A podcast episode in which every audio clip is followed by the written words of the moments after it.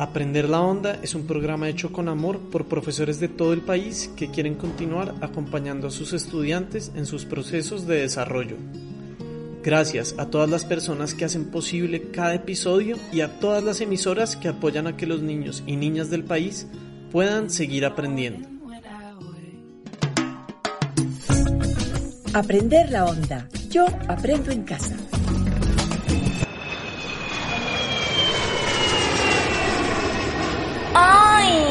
¡Ay! Vaca sí está demorada. Nos va a dejar el vuelo otra vez. Buenas noches. Onderland le saluda. Este es el último llamado para el vuelo 1456 con destino a Nigeria. Agradecemos tener a la mano su documento de identidad. Pase y abordar. ¡Tortuga! ¡Tortuga! Perdóname. Me cogió el tancón vacuno. Vos sabés, la hora pico. Ay, no, pero calma. Calma, pueblo, que aquí estoy yo. Bueno, ya estamos cómodamente sentadas. ¡Qué emoción! ¡África! ¡África! ¡África! Ay, ay, ay, ay, ay, cálmate, Tortu. Que vos sabés que a mí estos aparatos me dan es como un susto tenaz. ¡Tranqui! Amiga vaca, ya verás que esto se va volando. Nada mejor que viajar con nuestros ondanautas por Onda Airline. ¡Oh, my gosh! Mira, Tortu, mira por la ventana. ¡Ay, querida! Y sostente de lo que sea, porque no vas a dejar de sorprenderte. Vamos que te tengo una sorpresa. ¿What? ¡Oh, Ondanautas, acompáñenos que esto es para todas y para todos. Buenos días. Buenos días, ondanautas y vaca. Las tierras africanas nos dan la bienvenida. Tortu, Tortu, ¿quién es ella? ¡Profe! Vaca está preocupada. Vaquita. Ella es la profe que nos acompañará en este grandioso viaje por Nigeria. Por supuesto, mi nombre es Kelly Chalá, soy colombiana y enseño en el colegio Mulaticos Piedrecita. Pero hoy tengo la dicha de acompañarles en esta aventura africana. ¿Todas y todos a bordo? ¡Listo! ¡Vamos! Profe, profe, profe. Ay, pero primero hagamos una parada para tomar agua. O si no, esta vaca se les desmaya en contados segundos.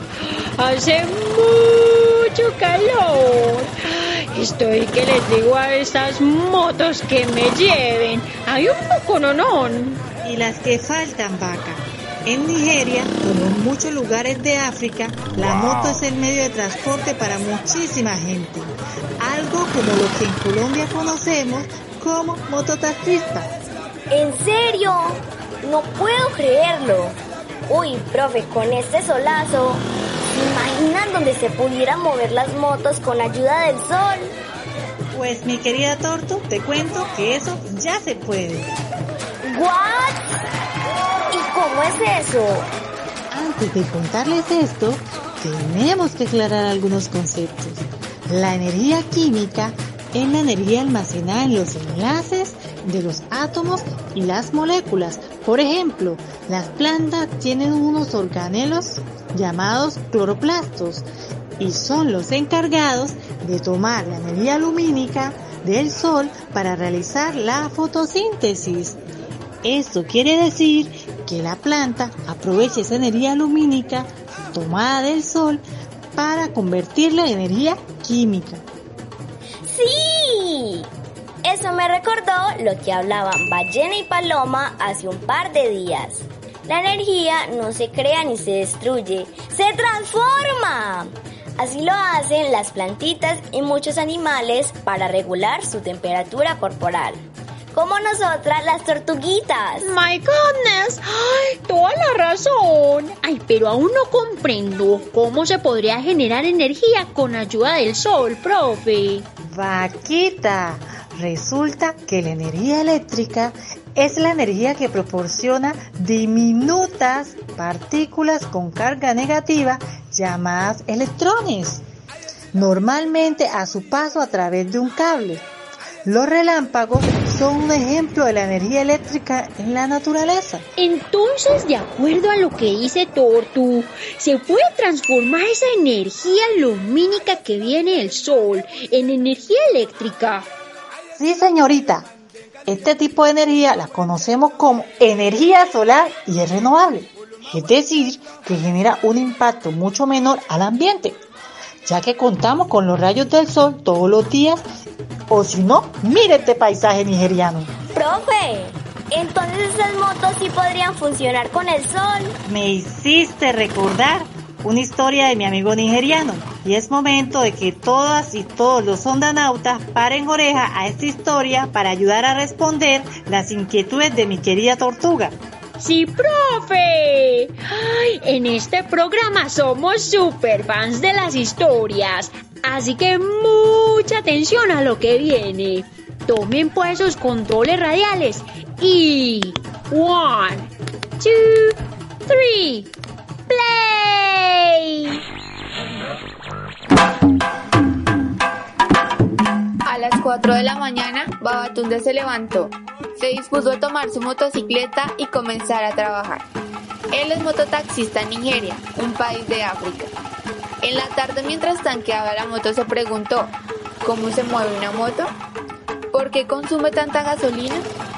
Recordó que su hija, quien estaba estudiando en el colegio, le había contado algo de la combustión y de las energías.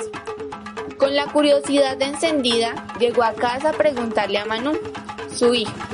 Ella también era muy curiosa y amaba investigar. Le contó que la gasolina se fabricaba a partir del petróleo y es un compuesto químico con mucha energía en sus enlaces. Resulta que el vapor de la gasolina entra a la cámara de combustión del motor. Allí se enciende una chispa que permite una reacción química entre la gasolina y el aire, llamada combustión. Dentro de la cámara de combustión se encuentra el pistón de la pared móvil que se parece a los émbolos de las jeringas. Cuando ocurre la combustión se libera mucha energía, la cual mueve el pistón hacia afuera, al moverse el pistón, se mueve el eje de las ruedas permitiendo que la moto avance. Así es como la energía química se transforma en energía cinética y calor. Anamu continuó explicando. Leyendo en el colegio aprendí que la combustión no solo libera energía, también libera dióxido de carbono y otros gases que contaminan el aire que respiramos. ¿Sabías que las motos contaminan más que los carros? Una moto expulsa 167 gramos de dióxido de carbono por kilómetro andado, mientras un carro expulsa 93 gramos de dióxido de carbono en la misma distancia. Mientras escuchaba a su hija, Babatunde pensaba que al manejar su moto contamina mucho al aire y gasta mucho dinero en gasolina. Entonces le preguntó a Namu, ¿y qué otras fuentes de energía hay diferentes a la gasolina? Pues te cuento que hay muchas. Entre estas, la energía solar. Los rayos del sol son tan poderosos que atraviesan miles de millones de kilómetros en el espacio y llegan a la Tierra con mucha energía. Hay personas que construyen paneles solares que absorben esta energía proveniente de la radiación solar y la convierten en energía eléctrica, que se puede almacenar en una batería, como las baterías de los celulares, pero más grandes. Babatunde escuchaba sorprendido y preguntó, entonces, ¿cómo hacemos para que la energía proveniente del sol mueva mi moto? Pues papá, primero tenemos que cambiar el motor por un motor eléctrico. Y claro, construir paneles solares para que absorban y conviertan toda la energía que viene del sol, respondió animada Anamu. Y así, padre e hija comenzaron a dibujar todas sus ideas y a investigar. Llamaron a sus vecinos y a personas que sabían del tema. Así formaron un gran equipo con el que después de muchos intentos construyeron una motocicleta solar. O sea, ni que estuviéramos conectados Babatunde y yo. Es increíble, profe. Pero yo quedé con una duda. ¿Por qué el petróleo es tan contaminante? Tortu, ¿alguna vez te has preguntado sobre qué significa la palabra petróleo? Eh, pues Eh, la verdad, no, profe. Mi querido reptil, literalmente petróleo significa aceite de roca. Petro hace referencia a la roca y óleo al aceite que se encuentra dentro de estas. Ahora bien, el petróleo es un compuesto orgánico y para su formación se necesitan toneladas de materia en descomposición, provenientes de las hojas de los árboles, animales y en general de todos los seres vivos que habitamos la Tierra. Se necesitan además millones y millones de años de acumulación de esta materia orgánica que se va apilando en capas en el interior de la Tierra. Como el interior de la Tierra es tan caliente, va fundiendo la roca hasta transformarse en lo que hoy conocemos como petróleo. Entonces, mis queridas cuadrúpedas, como el proceso de formación del petróleo es un proceso tan complejo y tarda tantísimos años en formarse, es considerado por los expertos como un recurso no renovable. Es decir, necesita una mayor protección porque es finito, se agota. Pero ahí no acaba el cuento. Cuando están explorando territorios en busca del petróleo, se generan grandes impactos en los ecosistemas. Y posteriormente, cuando se realizan las perforaciones para la extracción, se generan aún más, como la deforestación, la pérdida de la biodiversidad y la interrupción de los flujos de agua, entre otros. Además de los impactos que les mencioné anteriormente, existen otros derivados de los procesos de combustión que se generan cuando, por ejemplo, los vehículos que utilizan derivados del petróleo, como la gasolina, se movilizan, pues, como puedes observar, cuando están en movimiento, expulsan gases como el dióxido de carbono, que es un compuesto altamente contaminante y contribuye con la problemática del cambio climático. ¡Ay, no puede ser! Nunca imaginé todos los impactos que se derivan de la extracción del petróleo. Muchas gracias, profe, por sus aportes. Creo que cuando sea grande quiero ser una científica para encontrar nuevas fuentes de energía y así salvar el planeta de la destrucción. Y más en nuestro hermoso país tropical y espectacular. La energía solar es una gran alternativa. También quiero ser parte de esto. ¡Ay! Oigan pues, esto me hizo pensar en un super reto. ¡Ay! Paren oreja, ondanautas.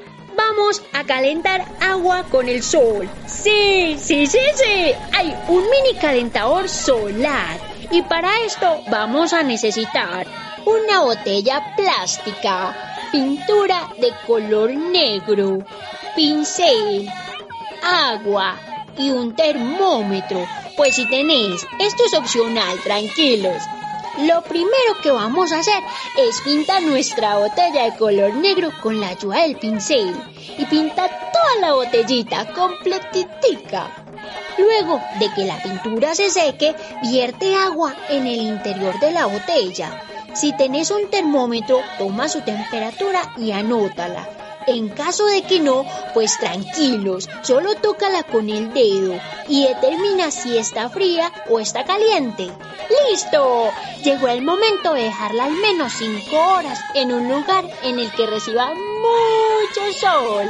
¡Y voilà! Luego de este tiempo, toma nuevamente su temperatura, con el termómetro o con el dedito. ¿Qué tal está? A ver, contanos. ¿Igual o su temperatura cambió? ¡Uy! Me encanta.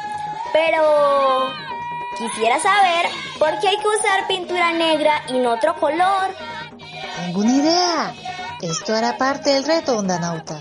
Exploren y descubran ese lado investigador que cada uno de ustedes tienen y respondan a la pregunta de Tortuga. ¿Por qué hay que usar pintura negra y no otro color? excelente, maravilloso, espectacular. Recuerden compartir sus fotografías de los calentadores solares y audios de sus respuestas y comentarios al 317-871-7696. Ayudemos a Tortuga a resolver su pregunta. Aprender la Onda es un programa creado voluntariamente por profesores y estudiantes para estudiantes y sus familias. Agradecemos a esta estación radial por brindarnos el espacio de aprendizaje en tiempos de aislamiento. Aprender la onda. Yo aprendo en casa.